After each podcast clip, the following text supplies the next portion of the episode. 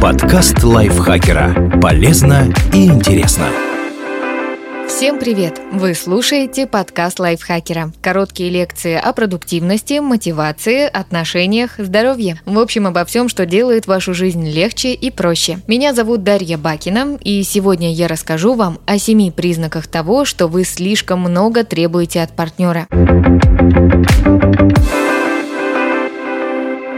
статье на сайте Psychology Today клинический психолог Лиза Файерстоун рассказывает, что очень многие приходят на семейную терапию с целым списком жалоб на своих партнеров. И хотя все признают, что идеальных людей не бывает, требования ко второй половине постоянно растут. Психотерапевт и специалист по отношениям Эстер Пирель хорошо отразила эту проблему в своем интервью, указав на завышенные ожидания. Она отметила, что раньше брак был экономическим институтом, который обеспечивал партнерство для жизни с целью воспитания детей, получения социального статуса, наследования имущества и общения. Сегодня мы хотим, чтобы партнер по-прежнему обеспечивал нам все перечисленное, но еще и был лучшим другом, доверенным лицом и страстным любовником. А живем мы при этом в два раза дольше. Понятно, что один человек не способен удовлетворить все наши нужды. Мы легко соглашаемся, что друзья могут иметь отличные от наших интересы, уделять нам ограниченное количество времени и не быть с нами солидарными в каких-то вопросах. Но вот вот когда дело касается любимого человека,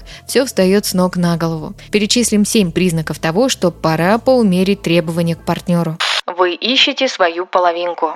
Не существует человека, который будет подходить вам на все сто процентов. Этот миф дарит ложную надежду на то, что вы можете встретить идеального партнера, того, кто даст все, чего не хватает, и сделает жизнь счастливой. Сервисы знакомств только усугубляют ситуацию, создавая иллюзию бесконечного выбора и запуская цикл романтического шопинга. В то же время практически все наши ожидания и мечты исходят из прошлого опыта. Мы воссоздаем привычные модели и пытаемся выстроить отношения, знакомые с детства. Ищем партнеров, факторов, которые помогут компенсировать то, чего нам так сильно не хватает. Проблема в том, что реальный человек почти всегда не соответствует шаблону.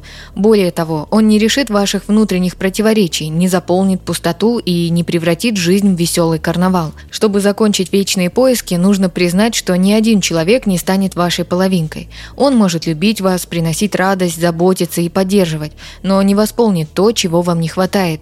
Только вы ответственны за свое счастье. Вы искажаете слова и провоцируете на определенные действия. Людям сложно выстраивать отношения, отличные от тех, что они видели в детстве. Стремление к привычным стимулам может заставить человека придираться к партнеру, преувеличивать его недостатки, искажать слова и действия. В качестве примера Лиза Файерстоун привела ситуацию своей клиентки, которая ненавидела, когда муж общался с ней как с ребенком и хотела больше доверия с его стороны. Несмотря на свои требования, эта женщина часто совершала ошибки, которые напрямую влияли на мужа. Например, предлагала забрать рецепт на лекарство, а потом забывала об этом. Или не успевала своевременно оплатить налоги. Когда муж злился на нее, она отвечала ему по-детски или начинала защищаться, провоцируя его разговаривать с ней как с ребенком. Стоит научиться отслеживать такие моменты. Например, подумайте, как вы вели себя до того, как партнер сделал что-то раздражающее. Или поищите причины, по которым вас так бесит то или иное его поведение. Вы сливаетесь с партнером в одно целое и требуете от него того же. При первом знакомстве люди видят друг в друге отдельную и уникальную личность. Но впоследствии внутренний мир партнера теряет значимость, и любимый человек начинает восприниматься как часть союза. Мы вместо ты и я. В то же время, если пожертвовать своей свободой и требовать от партнера того же, чувства будут притупляться, а отношения потеряют свою волнующую прелесть. Слияние убьет ту личность, в которую вы когда-то влюбились, так что человек станет скучным и раздражающим. Если воспринимать партнера партнера только как участника отношений и не интересоваться тем, что происходит у него внутри, не получится достигнуть понимания и сохранить контакт. Люди часто зацикливаются на своих обидах и даже не пытаются взглянуть на собственные действия со стороны или поставить себя на место партнера. Они забывают, что у любимого человека свой отдельный разум, другой опыт и взгляд на мир, и в его глазах ситуация может выглядеть совсем иначе. Понаблюдайте, воспринимаете ли вы партнера как отдельную личность или рассматриваете его только как часть семьи. Если обнаружится последнее, попробуйте снова отыскать в нем человека, которого вы полюбили. Он все еще там, просто вы его не видите. Вы не уважаете свободу партнера. В близких отношениях становится проще выдвигать запросы, переходить границы и критиковать. Мы можем заставить партнера делать то, что ему не по душе, или настойчиво требовать внимания, отвлекая его от любимых занятий, друзей или интересов. Большинство людей не делают это осознанно, но все же пытаются ограничить чужую индивидуальность, чтобы почувствовать себя в безопасности. Когда отношения сужают пространство вокруг партнера, страдают оба. Если же мир расширяется, отношения становятся более жизнеспособными и устойчивыми. Это во многом зависит от того, насколько сильно люди ценят независимость друг друга. Поддерживайте стремление любимого человека общаться с друзьями и иметь свои интересы. Предоставляя друг другу свободу, вы укрепляете отношения и становитесь ближе. Вы ожидаете, что партнер будет читать ваши мысли. Многие люди считают, что по-настоящему любящий человек должен угадывать все их желания и потребности без слов. В результате они обижаются, когда партнер не звонит, хотя не предупреждают о том, что это важно. Или злятся, когда любимый человек не замечает их дурного настроения, хотя ни слова не сказали о плохом дне. Люди не говорят о своих желаниях и потребностях, потому что это заставляет их чувствовать себя уязвимыми. Но это единственный способ донести до близких, что для вас важно и что они могут сделать, чтобы вам было было действительно комфортно в отношениях. Приучите себя озвучивать желания и поощряйте то же самое со стороны партнера. Вы перекладываете на партнера ответственность за свое благополучие. Любящие люди заботятся друг о друге, поддерживают и сочувствуют.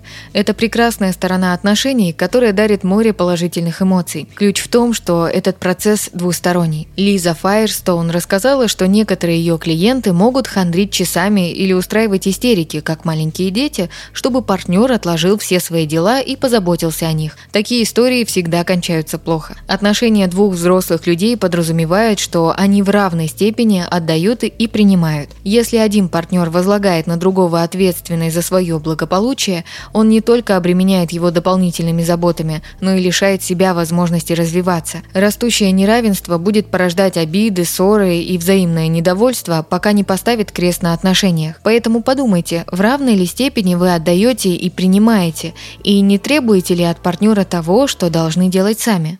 Вы держитесь за фантазию. Наше прошлое и первый опыт привязанности определяет то, как мы будем представлять себе отношения и чего ждать от других людей. Этот внутренний фильтр мешает разглядеть человека, скрывая его за ворохом наших мыслей, опасений и надежд. Лучшее, что можно сделать в отношениях, это отпустить фантазии о том, каким должен быть партнер и увидеть его настоящего. Не пытайтесь слиться с ним в одно целое. Стремитесь выстроить отношения двух равных людей, которые любят и уважают друг друга, но являются отдельными отдельными личностями. Соблюдая этот принцип, вы станете терпимее к слабостям своего партнера и укрепите отношения. Спасибо и Зориной за этот текст. Подписывайтесь на подкаст Лайфхакера на всех платформах, чтобы не пропустить новые эпизоды. Ставьте ему лайки и звездочки. Это помогает узнать о нас новым слушателям. Свои впечатления о выпуске оставляйте в комментариях или отзывах в приложении. А еще слушайте второй сезон подкаста «Кто бы говорил». В нем ведущие зачитывают реальные истории слушателей о том, что их волнует, и вместе с экспертами обсуждают, как преодолеть трудности и выйти из сложившейся ситуации. На этом я с вами прощаюсь. Пока. Подкаст лайфхакера. Полезно и интересно.